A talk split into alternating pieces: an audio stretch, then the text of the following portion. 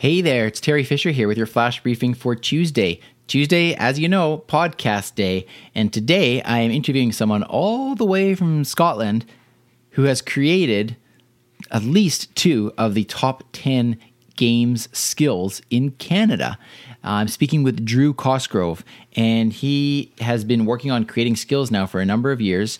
And he has created, I believe the number was 26 skills that are available in Canada, and there are more in other countries as well. So we chat on the podcast, first of all, of course, about the skills that are available in Canada, some of the more successful ones. And we also talk a little bit about his experience being a developer, some of the challenges, some of the benefits, and boy, it's nice to speak to a developer that is really not forgetting about Canadians and really putting those skills out there. So if you want to check out that interview, you can access that at alexaincanada.ca/126.